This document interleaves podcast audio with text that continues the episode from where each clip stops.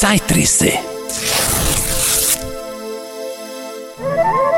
Einstieg und Versuch einer Erklärung. Die Nullnummer.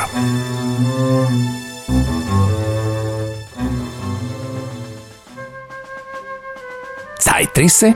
Was für ein bescheidener Name für einen Podcast. Zeitrisse gibt es gar nicht. Du kannst keinen abstrakten Begriff wie die Zeit zerreißen, wirft mir der Realist entgegen. Weil Zeit ist physisch nicht fassbar. Vergiss es. Und schon ist er weg und kriegt meine Erklärung für Zeitrealisten gar nicht mehr mit. Seit bald 20 Jahren geistert hier ein Buch durchs Haus. Ein Erbstück, uralt, sicher zwei bis dreihundertjährig oder älter. Eine Bibel offenbar, aber in dermaßen schlechtem Zustand, dass man sich aus Angst, sie könnte auseinanderfallen, gar nicht getraut, die Seiten umzublättern. Zugegeben, da schäme ich mich fast für den mütterlichen Teil meiner Familie, die den Schunken hinterlassen hat. Denn andere Familienbibeln, auf die ich in Brockis und Antiquariaten auf der Suche nach historischen Schriften stoße, sind meist in exzellentem Zustand, was bei mir die Frage aufwirft, ob das Buch der Bücher von den ehemaligen Besitzern überhaupt einmal aufgeschlagen worden war. Wer weiß, mein gehortetes Exemplar ist zwar in schrecklichem Zustand, aber es hat diverse Umbauten des Hauses schadlos überstanden, was einigen anderen Haushaltsgegenständen nicht gelungen ist. Das Buch zog in Folgerenovationen von einem Bücherregal auf den Dachboden, von dort wegen einem weiteren Umbau in einer Bücherkiste verpackt in den Keller und wieder, wie könnte es anders sein, wegen einer weiteren Renovationsetappe wieder zurück in den Wohnbereich, wo es seinen Platz neben einer mit dem Schriftzug California Surfing beschrifteten Vintage-Style-Kiste mit CDs auf einem kleinen schwarzen Bücherboard fand. Das im derzeitigen Zustand aufgeschlagene Buch ist wirklich nicht so gut erhalten. Als ich es kürzlich umdrapierte, wegen der Kiste mit den CDs, fiel mir auf, dass die ersten in der Mitte durchgerissenen Seiten mit der Laudatio auf irgendwelche wichtigen Herren zu St. Gallen aufstanden und den Blick auf die intakte dahinterliegende Buchseite freigaben. Witzigerweise sticht einem da in der oberen Hälfte, weil leicht freistehend, gleich das Wort Zeit in die Augen. Risse also in Kombination mit Zeit. Rissezeit. Oder andersherum eben Zeitrisse, lieber Herr Realist. Schauen Sie sich doch das bitte mal genauer an. Es gibt ihn also doch, den Zeitriss im Plural, da dieser Podcast ja eine Serie werden soll, Zeitrisse. Oder auf eine weitere Art und Weise erklärt, Druckerschwärze, das Zeitwort, Seiten mit Riss, gleich Zeitrisse. Ach ja, Musikinteressierte werden sich fragen, was für Musik denn in der Kiste abgelegt ist. Wegen Platzmangel in der Soundwall und wegen der grad passenden Größe der Kiste habe ich da meine 60s Surf- und Instro-Sammlung ausgelagert. Darunter sicher etwa 50 Silberlinge der umwerfenden Ventures. Hört euch mal Live in Japan von 1965 an. Das war vermutlich die eigentliche Geburtsstunde des Heavy Metals. Nicht minder erhebend die Aufnahmen von Sandy Nelson, Jerry Cole, Billy Strange, Challengers, Fabulous Whalers, Dwayne Eddy und so weiter. Die Beach Boys hingegen stecken in der Wall im B-Bereich. Unmittelbar hinter einer Scheibe des West Coast Duos Bad Dorf and Rodney. Das Sammeln von Tonträgern hat halt so seine Tücken. Soweit also die Zeitrisse-Erklärung für Realisten.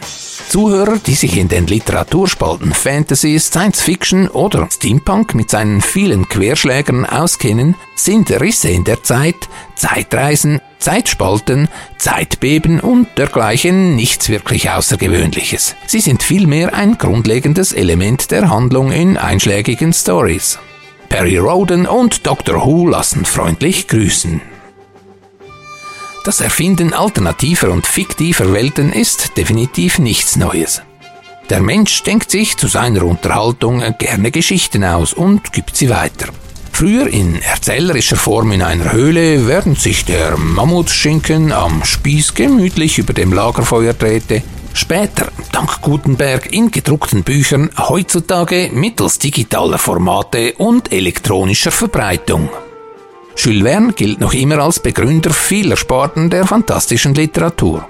Ich persönlich verliebte mich irgendwann in Ray Bradbury und seine lyrischen Ausflüge in Vergangenheit und Zukunft. Ich entdeckte die Bücher des britischen Autors Michael Moorcock, der mit der Figur Jerry Cornelius auch populäre Kulturaspekte mit einbezog. Und ich ließ mich vom Amerikaner Philip K. Dick entführen in Realitäten, die sich regelmäßig als irreale Realitäten erweisen sollten. Bei Dick bleibt normalerweise kein Zeitbaustein auf dem anderen. Er ist absolut zeitlos und immer noch recht spannend zu lesen.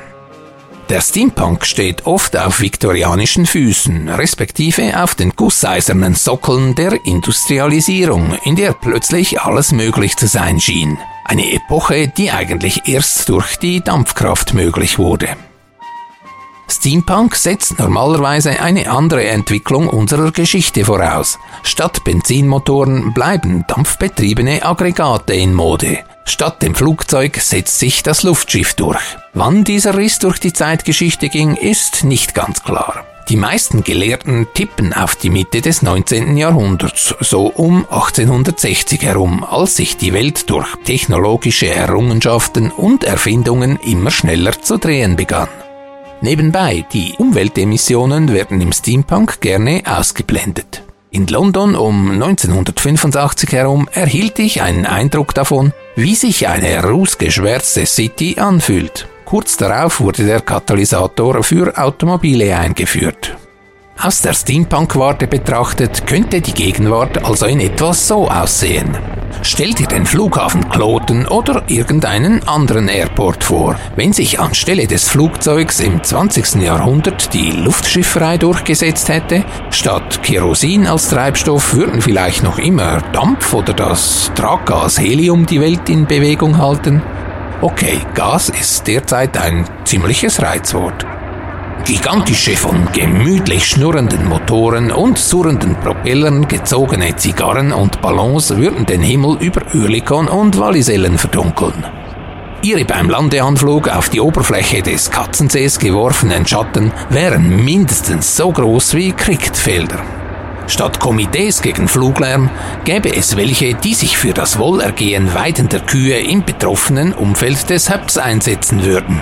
Die Tiere sind wegen der startenden und landenden Luftgefährte dermaßen gestresst, dass sie sich weigern, ihre Milch abzugeben, wenn sie nicht sogar schon aus ihren eingezäunten Weiden ausgebrochen sind. Zeitrisse lauern eigentlich überall. Elektrizität zur Bewegung von Fahrzeugen gab es schon vor 1900. Im Individualverkehr ging das aber flächendeckend vergessen, außer vielleicht bei den englischen elektrifizierten Milkfloat-Lieferwagen. Stattdessen gewannen Diesel- und Benzinkutschen das Rennen. Über 100 Jahre lang. An die Ablösung des Benzinmotors durch elektrisch angetriebene Aggregate haben wir uns in kürzester Zeit gewöhnt, selbst wenn das noch vor wenigen Jahren undenkbar war.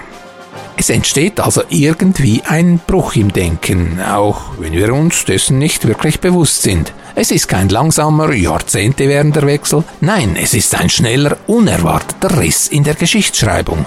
Und einmal mehr steigen wir kollektiv und mutig wie immer als Passagiere an Bord der Geschichte und tun so, als wäre es die logischste Sache der Welt. Die Verbindungen und Parallelen zur Vergangenheit sind oft verblüffend.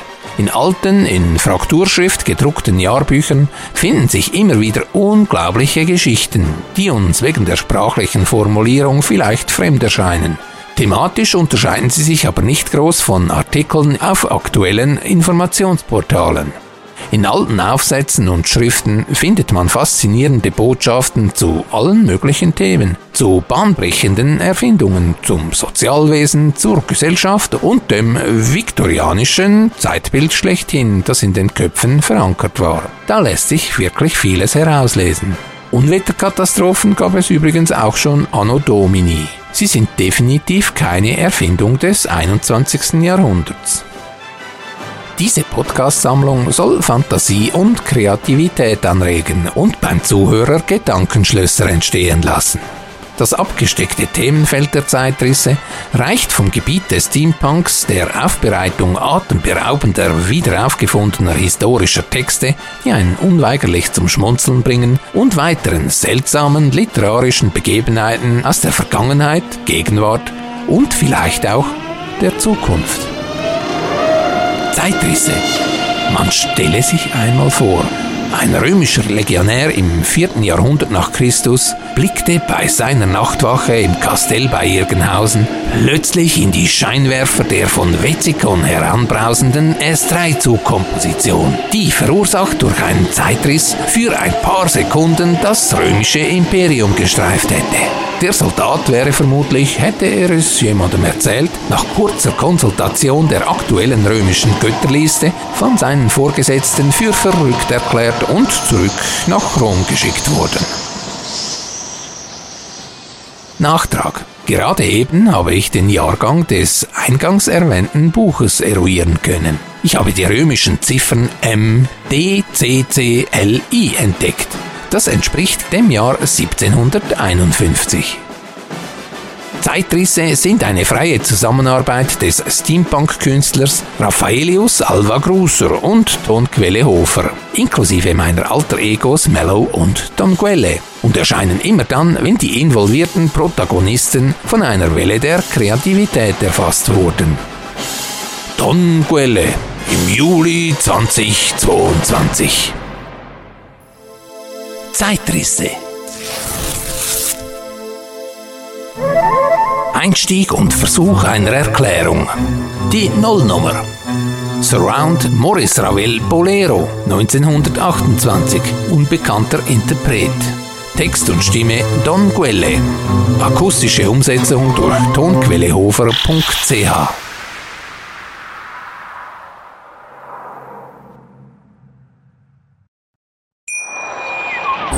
Schatz, ich bin neu verliebt. Was?